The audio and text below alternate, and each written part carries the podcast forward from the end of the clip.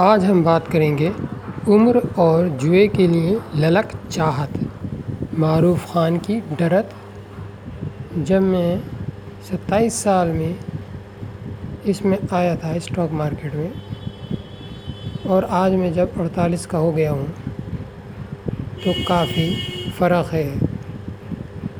जो energy sharpness दिमाग में, आँखों में थी आज वो नहीं है। अब जुए की ललक कम हो गई है।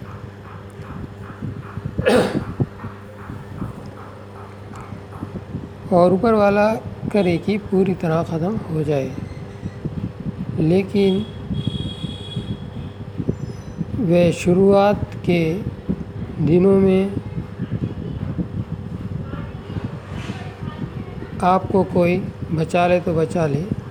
नहीं तो जान और माल दोनों जाते हैं।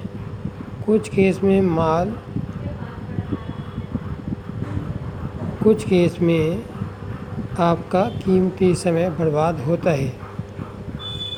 जब आप ठेला और उसी कीमती वक्त में आप ठेला मजदूरी करके दो पैसे कमा सकते हो और स्टॉक मार्केट में बैठ के आप करोड़ों गवा सकते हो।